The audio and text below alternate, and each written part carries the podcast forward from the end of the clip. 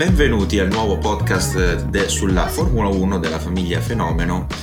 Abbiamo deciso io e Alfredo, il mio compare, che sarà il mio compagno di viaggio in questa nuova avventura, di tradurre in qualche modo in un podcast tutto quello che ci scambiamo nella nostra chat privata di WhatsApp per quello che riguarda la Formula 1 e vi assicuro che non è poco e ve ne accorgerete fin da oggi con questa prima puntata del podcast che vi, accom- vi, accompagnerà per questo nuovo campionato di Formula 1 del 2021 che già dai test si preannuncia ehm, più sorprendente di quanto si potesse pensare. Io sono Federico Principi e accanto a me ci sarà Alfredo Giacobbe, Federico sei partito subito con le promesse, qui le aspettative si alzano e siamo rovinati. Sì, ma bisogna anche un po' cercare di rompere con una stagione dove insomma non c'è stata praticamente lotta, però è anche vero che ci sono stati vincitori di grande sorpresa l'anno scorso, eh, soprattutto Gasly e Perez, comunque anche belle gare eh, dove lo stesso Hamilton ha vinto, che però sono state combattute fino all'ultimo, come ad esempio a Silverstone, quindi campionato noioso per quello che riguarda la lotta per il titolo, però non è stato noioso eh, tutto sommato. No, no, vincitori nuovi, piste nuove su cui non si era mai corso o su cui si è tornato dopo tantissimo tempo. Alla fine è stato l'inverno più breve per la Formula 1 e nonostante questo l'attesa per questo campionato è tanta, perché comunque di temi ce ne sono e sono venuti fuori anche dai test del Bahrain di settimana scorsa, dove peraltro inizierà il mondiale, quindi c'è, c'è questo doppio tema di cui parlare. Eh, tu hai visto, hai visto, i test? Secondo te eh, chi sono i favoriti? Chi è davanti a tutto? Chi ha più chance per il mondiale? Io poi ti dirò la mia. Allora, ehm, innanzitutto inverno breve, hai detto, i test sono stati ancora più brevi, se, se possibile. ehm, oltretutto il primo giorno la pista era completamente sporca, quindi anche poco indicativa tutto sommato. Eh, la pole position dei test eh, l'ha ottenuta Verstappen che era stato anche più veloce il primo giorno quando la pista era eh, piena di sabbia, per lui invece sembrava una pista con molto grip e questo ci dà ottime indicazioni sul telaio della Red Bull. Eh, che mh, è sembrato anche dai video on board insomma molto stabile non è una novità lo, lo conosciamo e sembrerebbe teoricamente la Red Bull la favorita, però noi abbiamo imparato insomma, a relativizzare negli ultimi anni, soprattutto due anni fa, quando sembrava la Ferrari inarrestabile, poi ha vinto due Gran Premi a fine stagione. Quindi la Mercedes secondo me si è comunque un po' nascosta. È anche vero che mh, Alfredo, insomma, hanno lamentato problemi di bilanciamento, eh, soprattutto Hamilton sì, eh, soprattutto per quanto riguarda, credo, la ricerca del limite. Hamilton ha avuto grossi problemi al posteriore mm, quando ha cercato di spingere di più, mentre Bottas mm, mi è sembrato avesse fatto un lavoro più lineare, più orientato alla gara. Io credo che Mercedes si sia uh, nascosta molto, credo che abbia nascosto molti cavalli attraverso una, pa- una mappatura del motore non troppo spinta. Uh, a volte Bottas sembrava, eh, se hai visto i, uh, gli onboard, Bottas sembrava mettere l'ottava in rettilineo come noi mettiamo la quinta in autostrada, senza spingere per nulla. Quindi io credo che Mercedes si sia, si sia nascosta molto e sia ancora davanti Certo è un tema quello del posteriore, è un tema per, della stabilità del posteriore, è un tema per tutti, perché comunque un piccolo cambiamento regolamentare rispetto all'anno scorso c'è stato. Ah, la federazione è intervenuta per ridurre il carico aerodinamico al posteriore. Brevissima spiegazione per chi magari è proprio a digiuno di Formula 1. Um, eh, Adrian Newey il, il, capo progettista di Red Bull uh, diceva che dovete immaginare una Formula 1 come un aeroplano con le ali montate al contrario. Ad un aereo le ali servono per alzarsi in volo, ad una Formula 1 servono per stare attaccate a terra. Il carico aerodinamico è quell'insieme di forze che si producono attraverso le ali attraverso il resto delle appendici aerodinamiche e del telaio per tenere la macchina attaccata a terra la, la federazione è intervenuta per ridurre questo carico uh, sul posteriore e l- durante l'inverno quasi tutte le, le vetture hanno dovuto uh, intervenire per riparare a questa perdita di carico. Mercedes comunque ha toccato qualcosa del suo equilibrio e Hamilton in effetti uh, è sembrato in, in, sofferenze, però Mercedes è anche una scuderia dalle reazioni veloci. Secondo me sono, sono ancora i favoriti. Eh, bisogna anche dire mh, mm, un'altra cosa, che mh, mm, le gomme provate per il 2021, le nuove Pirelli, l'anno scorso Mario Isola aveva detto che producono un po' più di sottosterzo, quindi anche la gomma diciamo è cambiata e mh, di conseguenza va a cambiare il bilanciamento, comunque va un po' a creare grattacapi su quello che può essere il bilanciamento da ricercare. Quindi anche questo tema probabilmente la Mercedes non ha ancora capito perfettamente il funzionamento della gomma, mentre la Red Bull si è dimostrata la vettura più facile forse da mettere a punto fin dal primo giro. Eh, e bisogna anche eh, sottolineare un'altra cosa, però secondo me anche la Red Bull si è un po' nascosta perché eh, ho visto il giro di Verstappen con cui ha fatto la platonica pole position dei test paragonato con il giro che aveva fatto in Bahrain in Q3 l'anno scorso e in fondo al rettilineo principale aveva 10 km all'ora in meno. Nonostante appunto ci sia stata questa diminuzione del carico aerodinamico prevista dal regolamento quindi s- probabilmente anche Verstappen non ha eh, corso nei test con la mappatura più spinta ecco quindi un pochino forse sono nascosti anche loro Ehm, è probabile, però mm, ti posso dire anche una cosa, Mercedes secondo me fa una grossa differenza fra le coperture. Uh, ho avuto l'impressione che, uh, come anche gli altri anni, Mercedes sia più a suo agio con coperture più dure, abbia avuto qualche difficoltà di assetto con quelle più morbide, quindi magari ci può essere qualche sorpresa più alla fine della Q3 uh, del Bahrain quando, quando saranno finite le qualifiche, che all'interno poi del, dello svolgimento della gara, dove Mercedes poi col passo gara potrebbe riportarsi uh, nelle primissime posizioni. È da vedere, è un tema interessante. Red Bull credo che abbia la convinzione di essersi avvicinata. E possiamo dire, Alfredo, che insomma, la lotta per il titolo si, ehm, insomma, si restringerà a questi due costruttori e forse possiamo restringerla anche a tre piloti forse, Hamilton, Verstappen e Bottas, lo mettiamo magari un po' in secondo piano, però può sempre starci. Hamilton Verstappen è sicuramente la, la, lotta per il titolo. Cioè, io non vedo uh, altri piloti fuori da questa lotta, eh, ad, ad inserirsi in, in questa lotta. Uh, Hamilton tra l'altro ha avuto uh, un bonus eh, enorme questo campionato 2021 che sta per iniziare non doveva neanche esistere, doveva esserci un grossissimo cambio regolamentare, a detta di tutti questo cambio di regolamento doveva uh, sparigliare le carte e quindi doveva, dovevamo avere una nuova Formula 1 con nuovi padroni.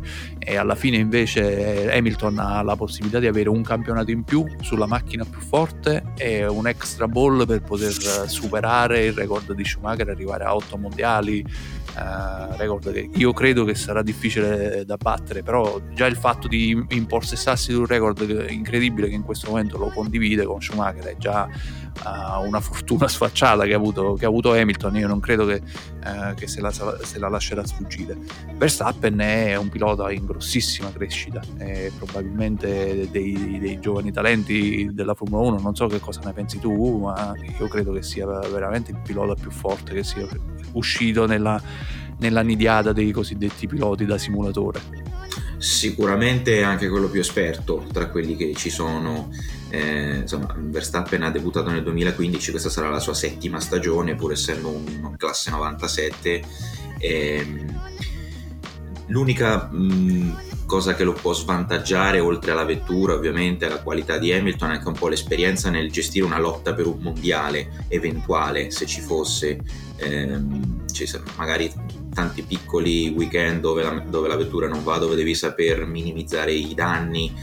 Ehm, quindi mh, non so, eh, l'anno scorso Verstappen ad esempio ha gestito male la pressione in Turchia quando era diventato favorito per la vittoria, quindi mh, è vero che è un super fuori classe, secondo me a livello tecnico è almeno alla pari di Hamilton, però magari nel gestire una stagione intera con la pressione di dover vincere il titolo non è abituato a farlo e potrebbe penalizzarlo. Eh, dovrà imparare in fretta, perché mh, da un certo punto di vista è diventato anche un pilota che ragiona di più all'interno della gara. Eh, però non magari farlo con costanza su più gare è qualcosa a cui non è, è, cui non è abituato. Facevi accenno su Bottas in precedenza, per me è difficile metterlo nel novero dei favoriti, uh, anche se è sulla macchina migliore dell'otto perché troppe volte Bottas quando ha avuto l'occasione si è sciolto come neve al sole. Ogni volta che ha avuto un jolly da giocarsi una possibilità di stare davanti ad Hamilton ha commesso un errore. Quindi se stiamo parlando di gestire la pressione Bottas in questi anni ha dimostrato di non esserne capace. Quindi sull'arco di un campionato io la vedo complicatissima per lui eh, potersi, potersi, affermare. Uh, Fede, su uh, altre scuderie, uh, chi potrebbe mettere in difficoltà questo duopolio? Allora, la, al di fuori di Mercedes Red Bull, la scuderia più pimpante dai test, almeno formalmente, è sembrata essere Alfa Tauri, però sappiamo che sono test e, ehm, e sicuramente possono rientrare nella lotta magari una Ferrari con un nuovo motore che a quanto pare ha dato delle buone sensazioni, ma anche la McLaren che è potenziata nuova, dal nuovo arrivo, dal grande arrivo della Power Unit Mercedes e forse ci aggiungo anche da un pilota più forte rispetto al precedente perché eh, non me ne voglia Sainz ma Ricciardo ha un piede un po' più pesante forse. E quindi... abbiamo perso metà degli ascoltatori, i ferraristi sono andati via. Sono andati già via, esatto. No, rientrate, rientrate e poi parleremo anche di questo. E, ehm, quindi eh, la McLaren sicuramente per vincere singole gare può rientrare senza alcun dubbio. Faccio fatica a vederla competitiva su un, su un campionato intero eh, dove insomma torneranno le piste cittadine, quindi ci sarà ancora più biodiversità rispetto all'anno scorso. Ehm, dove molto spesso si correva negli stessi tracciati, ecco. Quindi, però, se la McLaren dovesse vincere uno o due Gran Premi, per me non sarebbe una grande sorpresa. E... Sì, anch'io, devo dire la verità, McLaren a me ha fatto una grossissima impressione già l'anno scorso. Uh, a me aveva dato l'idea di essere una delle macchine più efficienti dal punto di vista aerodinamico del, del, dello scorso anno. In aggiunta quest'anno mette un motore Mercedes e si fa fatica a tenere fuori McLaren. Tra l'altro mh, bisogna anche dire che quando metti un motore più potente non solo teoricamente vai più forte eh, in rettilineo, ma puoi permetterti anche di caricare un po' di più la macchina e andare più forte in curva perché poi sul dritto hai più potenza dal propulsore. Quindi mh, mm, un motore più potente ti può aiutare ad avere anche più carico in curva nel trovare il bilanciamento della macchina. È chiaro. Eh, non abbiamo parlato di Ferrari quasi. Uh, anche perché avevamo pensato di tenercelo da parte e fare una sorta di corner fisso, una sorta di rubrica che può andare... La posta del cuore in... sotto certi aspetti. Posta del cuore o angolo della bestemmia, io preferisco eh, chiamarlo così. Dipende dalle annate, ultimamente però è più quello che hai detto te. ultimamente va così. E, ehm, come sta la Ferrari? Come sono andati i test? Come l'hai vista? Allora, a quanto pare mh, le sensazioni sono positive, nel senso che Sainz ha detto che è una vettura facile da portare al limite. E mh, secondo me c'entra anche proprio il discorso eh, che ho citato poco fa sulla McLaren, nel senso la Ferrari ha rifatto la Power Unit dopo quella disastrosa dello scorso anno sotto tutti gli aspetti e um, ha rifatto anche un po' l'aerodinamica, ne ha spiegato Cardile che hanno speso i gettoni sul, sul, posteriore, sono riusciti a rastremarlo, sono riusciti anche un po' a affinare la, l'anteriore per cui hanno anche meno resistenza aerodinamica in rettilineo oltre che più potenza dal motore. E quindi secondo me vale lo stesso discorso, cioè che la Ferrari può anche provare a recuperare un po' più di carico in curva con questa migliorata efficienza aerodinamica in rettilineo e mm, non mi aspetto che la Ferrari lotti per il mondiale. Eh, però se la può giocare per, per, il terzo posto a mio avviso eh, è vero che ci sono McLaren, Aston Martin eh, insomma principali Ce ne sono tante sì Eh, il midfield, eh, il cosiddetto midfield, cioè le, le, scuderie che sono al centro gruppo, sono tante, sono agguerrite quest'anno, sono tutte quasi sullo stesso livello, quindi la differenza probabilmente fra un terzo posto e un sesto diventa veramente molto sottile. Sì, da, anche da un Gran Premio all'altro, se si sta in un equilibrio di pochi decimi, poi basta perdere un decimo e ti ritrovi 5-6 posizioni indietro, quindi sicuramente la Ferrari dovrà un po' sgomitare per portare a casa questo terzo posto che sembra l'obiettivo più realistico. È l'obiettivo anche di Ferrari, almeno stando alle parole poche che sono state spese questo, uh, in questo inverno. Ferrari ha detto di puntare a tornare al terzo posto come obiettivo stagionale non è una grossissima prospettiva per un, per un, tifoso Ferrari, però rispetto al disastro dell'anno scorso credo che si potesse chiedere uh, poco di più, anche perché lo sviluppo della macchina del prossimo anno a detta di Binotto è già partito, quindi grossa parte delle risorse comunque è destinato al progetto che dovrà decidere uh, la Formula 1 dei prossimi anni, dovrà mettere le basi per la Formula 1 dei prossimi anni. In Ferrari sono stati abbottonatissimi, uh, sia in positivo che in negativo. Nessuno tra i dirigenti, ma neanche tra i piloti, ha voluto fare confronti con la macchina dell'anno scorso, quindi profilo bassissimo da questo punto di vista. L'unica cosa che si è saputa da una voce ufficiale, dalla voce di Binotto, è, ha dichiarato che quello del motore, della velocità di punta sui rettilini, in realtà ha detto, il problema della velocità di punta sui rettilini non c'è più. Quindi già questa rassicurazione uh, sembrerebbe essere sufficiente per vedere qualcosa di meglio de- de- rispetto, rispetto, all'anno scorso.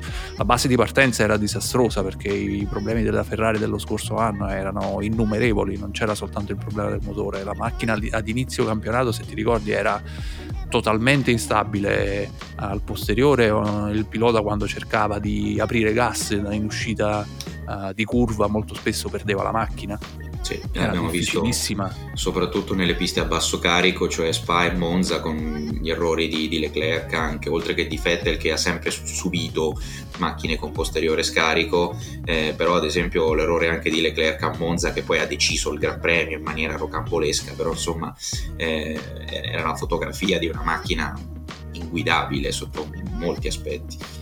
No, no, infatti il lavoro di, di, dell'inverno, il grosso del lavoro, tu ricordavi le parole di Cardile, ma è andato proprio in quella direzione a rendere il posteriore più stabile.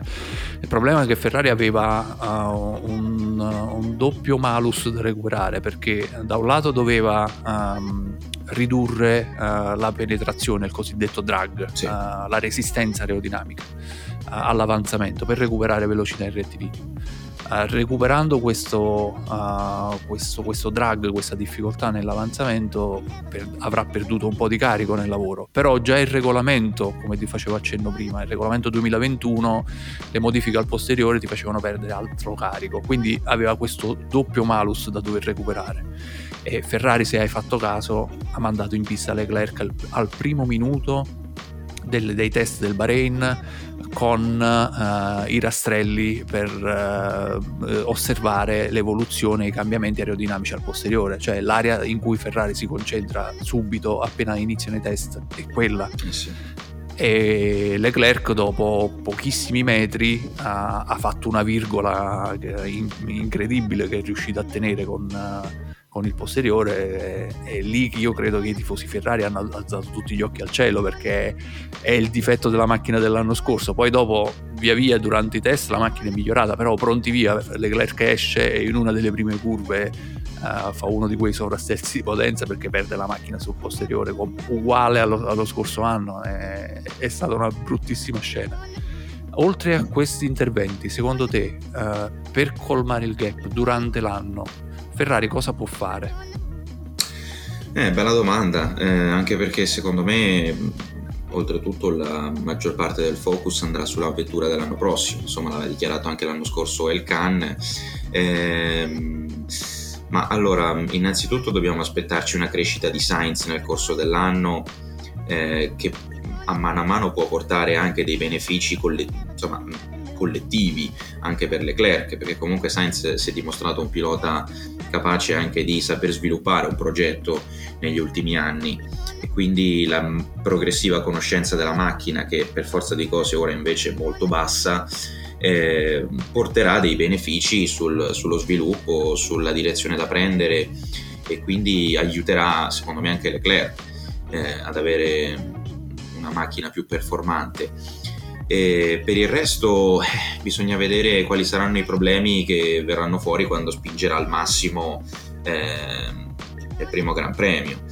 Eh, quindi insomma, bisognerà vedere cosa verrà fuori. ripeto, lo, l'equilibrio quest'anno è cambiato anche perché sono cambiate le gomme, quindi è vero che le vetture sono praticamente quasi uguali a quelle dell'anno scorso, anche se sono state fatte comunque delle modifiche, eh, però anche avere una gomma che ti dà un po' più di sottosterzo, poi devi cambiare anche il, il tipo di come imposti la curva e quindi rischi anche di sbilanciarti rispetto a, a come eri abituato a fare l'anno scorso con più o meno la stessa macchina. Quindi mm, eh, vediamo insomma come si adattano già dalla prima in Bahrain e quello che verrà fuori.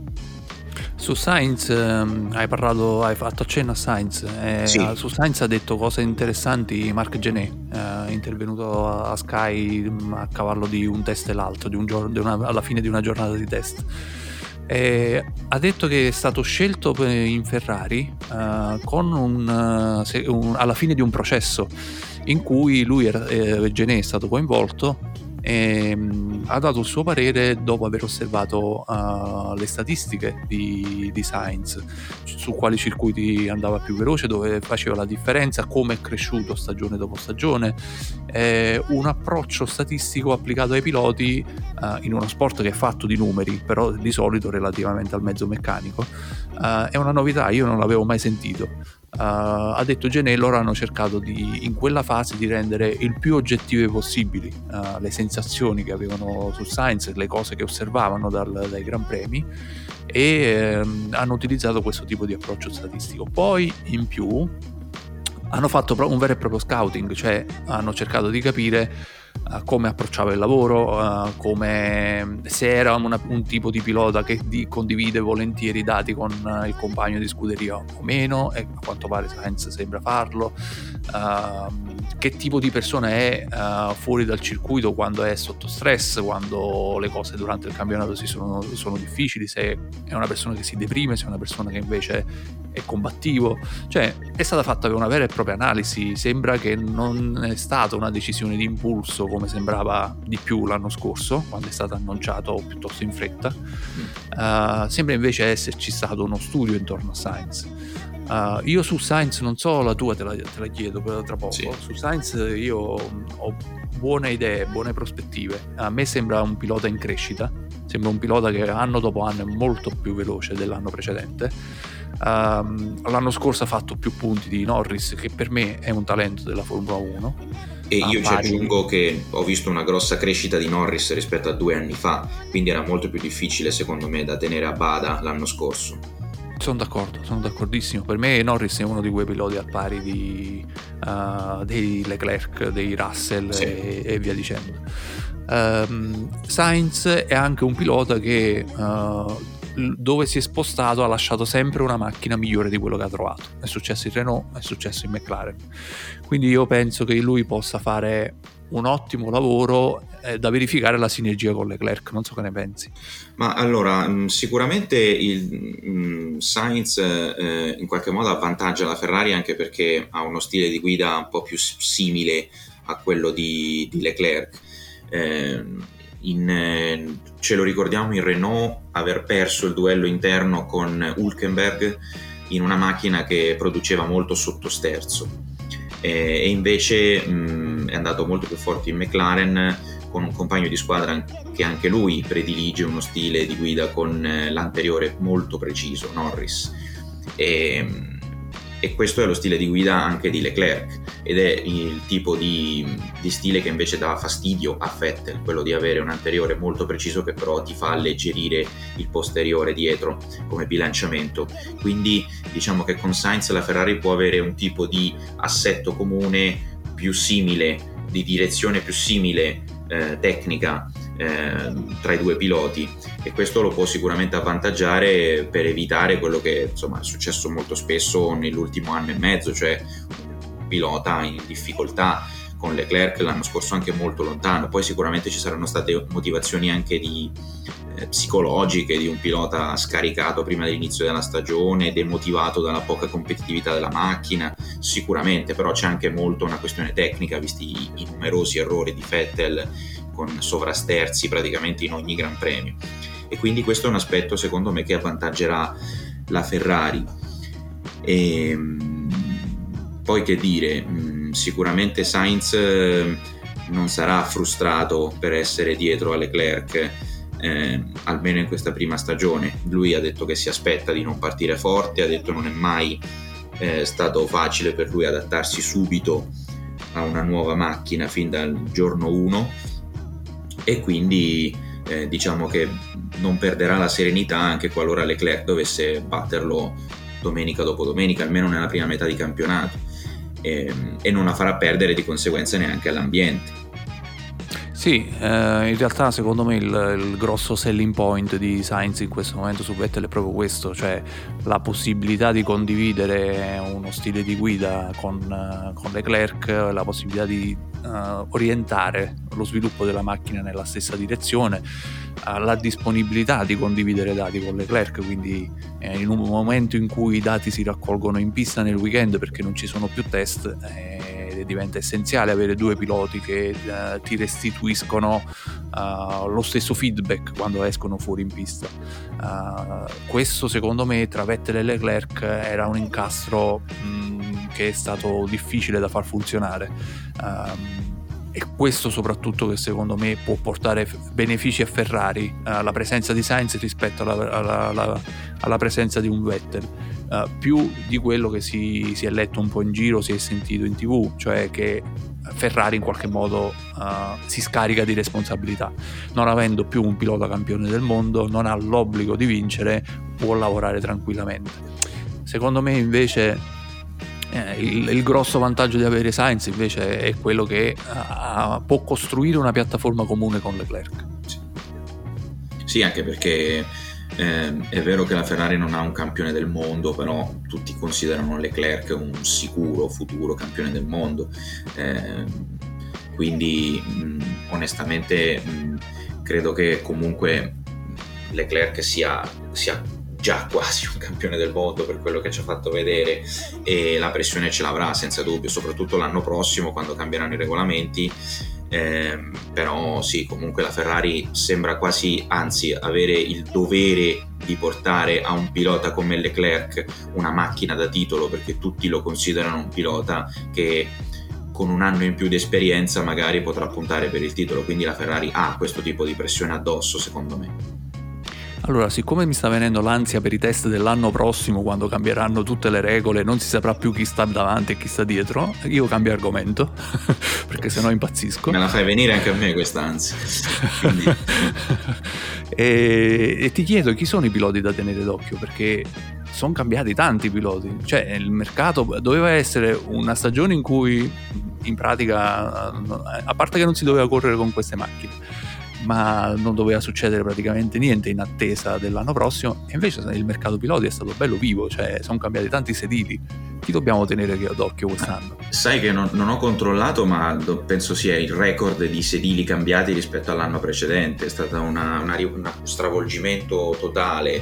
Ehm, allora, ehm, innanzitutto, eh, se abbiamo visto i risultati dei test, quello più sorprendente è stato Tsunoda, che si è piazzato secondo a un decimo da Verstappen. È vero che Tsunoda eh, indossava la C5, eh, Verstappen la C4 che è leggermente più dura eh, come gomma, eh, e poi è anche vero che ovviamente mh, nei test ognuno spinge con la benzina che ha, con la mappatura che ha, quindi eh, insomma, vale quello che vale, però Sonoda comunque sia anche dai video on board in più giornate osservato, è un pilota che fin da subito è sembrato molto a suo agio con la macchina, ehm, pur avendo avuto pochissimi, pochissimi test.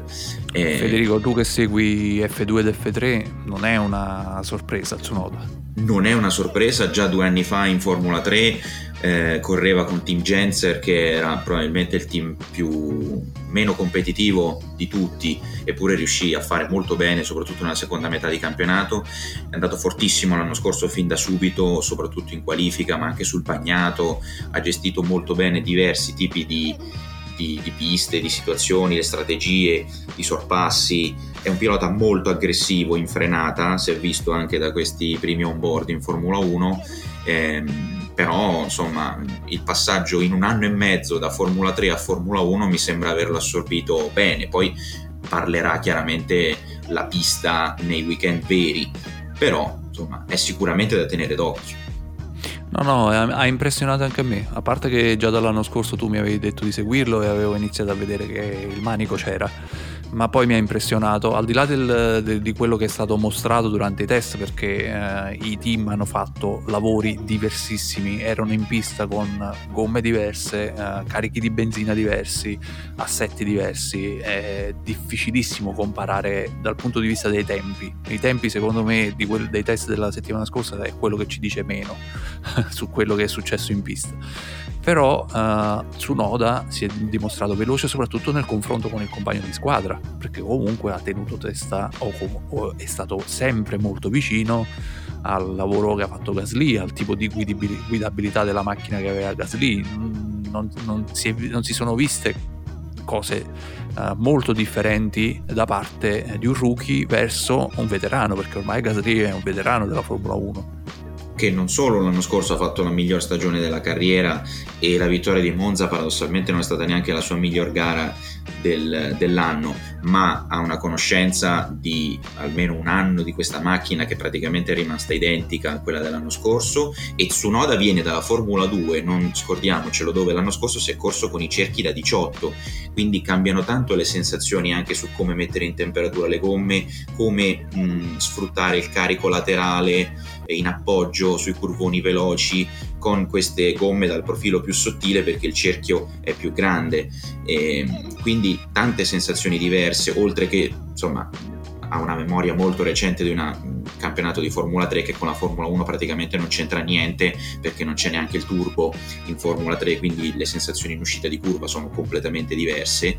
E quindi proprio questa adattabilità a nuove vetture, a nuovi contesti di Tsunoda è stata molto sorprendente quindi Tsunoda da tenere d'occhio. Adesso io ti, ti, ti, ti, porto invece da un capo all'altro della, della, linea anagrafica dei piloti di Formula 1. Da so già dove vuoi arrivare. da Tsunoda passiamo a Fernando Alonso. Oh. È tornato Fernando Alonso, come sono contento. Sì, bellissime le sue immagini eh, l'anno scorso in, ad Abu Dhabi con la Renault del 2005 eh, dove gli ultimi due ah, giorni sì. ha, spinto in una maniera incredibile. È sembrato Se non l'avete visto, andate su YouTube a riprendere, a riprendere il, um, il, filmato. Se non avete visto il filmato di Alonso sulla vecchia macchina col motore aspirato, che fa un rumore, ragazzi. Quella era la Formula 1.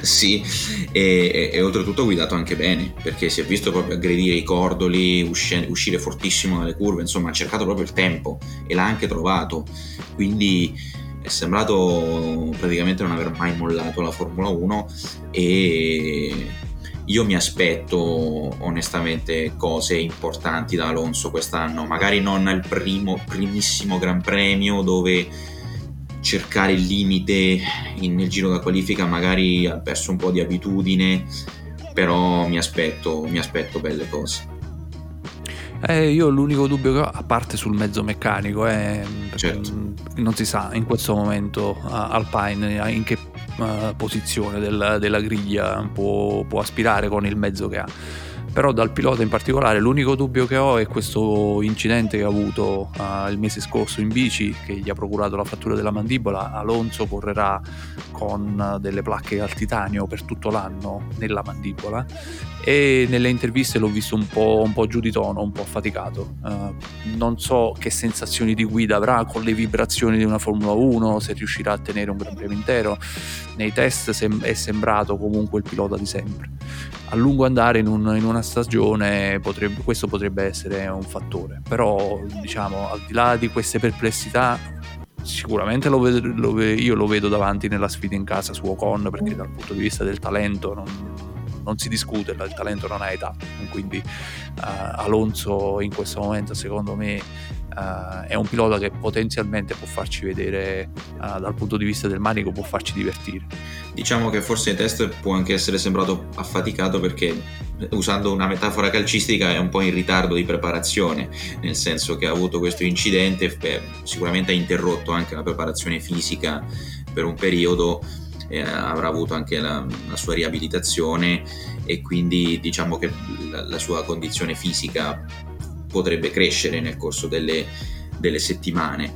Ehm, tra l'altro, sì, se dovesse battere Ocon potrebbe anche condannare la carriera di Ocon, visto che da, Renault, da, insomma, da Alpine fanno sapere che piace l'altro pilota francese, cioè Gasly, che potrebbe avere la sua occasione in un team ufficiale. Eh, per cui sì, questo è un duello da tenere sott'occhio anche per gli equilibri di questi giovani piloti. Chiaro. Giovane non è anche Sergio Perez? Assolutamente no. Sergio Perez che torna ad avere una chance in un top team dopo uh, una stagione in McLaren nel 2013 e um, Sergio Perez è stato forse un po' tenuto a galla in quel periodo dagli sponsor messicani eh, forse un pilota mh, con un minor supporto economico avrebbe fatto un po' più fatica a rimanere a galla dopo aver bruciato quella esperienza però va detto che Perez nella sua carriera si è aiutato soprattutto col suo talento che l'anno scorso finalmente il fatto di, di aver copiato una macchina vincente dell'anno prima lo ha portato a, a vincere un gran premio a stare sempre nelle prime posizioni. E se l'è meritata questa chance onestamente. Era già da due o tre anni Alfredo penso che pensavamo che Perez potesse provare quantomeno a lottare per le prime posizioni Bah, io in realtà ti sorprenderò forse, ma io lo aspettavo dal 2013, perché a me eh, la stagione sì. in McLaren non era dispiaciuta, cioè io avevo visto che il talento del pilota c'era e il McLaren aveva fatto la scelta giusta secondo me su Perez. Uh, ma già, scusami, già prima in Sauber sì. aveva fatto delle cose straordinarie, sì sì. Sì, sì, sì, sì, assolutamente, assolutamente. Cioè, è andato a sostituire Hamilton che si era portato, si era spostato a sorpresa in, in Mercedes e, e, secondo me cose buone le ha fatte vedere anche, anche McLaren. Poi ha avuto i suoi problemi durante, durante, la stagione perché ha uno stile di guida estremo, è difficilissimo lavorare con, con lui all'interno della, della, scuderia. Qualche sassolino se l'è tolto anche Aston Martin, Racing Point, adesso che è andato via, sul suo stile di guida e su come lavora con, all'interno del, uh, della, della, della, scuderia. Uh, ha fatto anche tante cappelle in pista nell'anno 2013 in McLaren dopo una sola stagione l'hanno fatto andare via forse McLaren poteva avere più pazienza con sì. lui perché per me il talento c'era e adesso pensare che un pilota di talento debba aspettare uh, 8-9 anni per avere di nuovo uh, una chance e come hai detto tu tenersi a galla solo grazie agli sponsor perché comunque i posti in Formula 1 sono limitati uh, sono 20 e piloti paganti ce ne sono anche in Formula 1 qualcuno lo citeremo anche fra poco. Sì. Eh, quindi pensare che un pilota di quel talento ha avuto una sola chance e poi non ne ha avute altre eh, finché poi è arrivata quasi a sorpresa l'annuncio di, di Red Bull per quest'anno eh, fa, fa, comunque un po' impressione. Quanto può dare fastidio Perez a, a Verstappen? Eh, per me anche a livello di carisma oltre che di, che di talento. Eh, è un pilota che secondo me non si limiterà nel dire la sua quando c'è da dirla e Verstappen non avrà un pilota su QB insomma da livello psicologico soprattutto come è stato nelle ultime due stagioni perché prima Gasly poi Albon eh, subivano anche un po' di personalità Verstappen oltre che a livello tecnico eh sì, sì, sì, sì, assolutamente. Anche per me Perez può, può, comunque puntare a qualche vittoria qui e lì. Poi in ottica campionato è da vedere però comunque non credo che sia un pilota tra virgolette remissivo o che ha uh, qualche timore reverenziale sicuramente ne ha meno di Bottas senza dubbio, senza dubbio. Questo, su questo senza dubbio Federico un flash su due duelli uh, all'interno dello, della stessa casa perché poi lo sai quando uh, vuoi, vuoi, valutare un pilota, la cosa più facile da fare è valutarlo contro il compagno di squadra perché sono a parità di mezzo meccanico, quindi è il test più evidente. Secondo me due duelli interessanti quest'anno sono il duello in McLaren da un lato e il duello in Haas dall'altro lato. Cioè, secondo te fra Norris e Ricciardo chi la spunta? Bella domanda. Eh, insomma, beh, allora Ricciardo, se ti ricordi, in Renault i primissimi Gran Premi fece un pochino di fatica, eh, però veniva da una macchina con un telaio praticamente perfetto a un'altra che invece era in netta eh, fase di costruzione ancora. Ehm, mi aspetto però che mm, Ricciardo abbia ancora qualcosina in più rispetto a Norris, soprattutto nella gestione della gara Eh, magari in qualifica Norris può impensierirlo un po', perché Ricciardo già contro Verstappen era andato in difficoltà in qualifica, e, però mi aspetto che ancora nella gestione della gara Ricciardo qualche punto in più possa portarlo, ma comunque sarà un duello straordinario, senza dubbio. Ah, io punto uh, l'accento anche su un'altra cosa, uh, i caratteri dei due, perché secondo me hanno due caratteri per certi versi molto simili, sì. ma non troppo. Hanno due caratteri molto particolari. Uh, Norris si è trovato bene con Sainz perché Sainz dal suo punto di vista comunque era una persona accogliente, quindi sì. anche fuori dalla pista con, con, Norris non ha avuto problemi, ha avuto una buona relazione, uh, ti ricordi che c'era Norris nel filmato di McLaren di saluto a Sainz sì. quando è stato fatto l'annuncio a fine stagione. Uh, Ricciardo ha avuto qualche difficoltà in Red Bull con Vettel, l'ha avuta poi con Verstappen eh, secondo me la relazione fra i due può anche arrivare a influenzare i risultati in pista. Sono due da osservare, secondo me.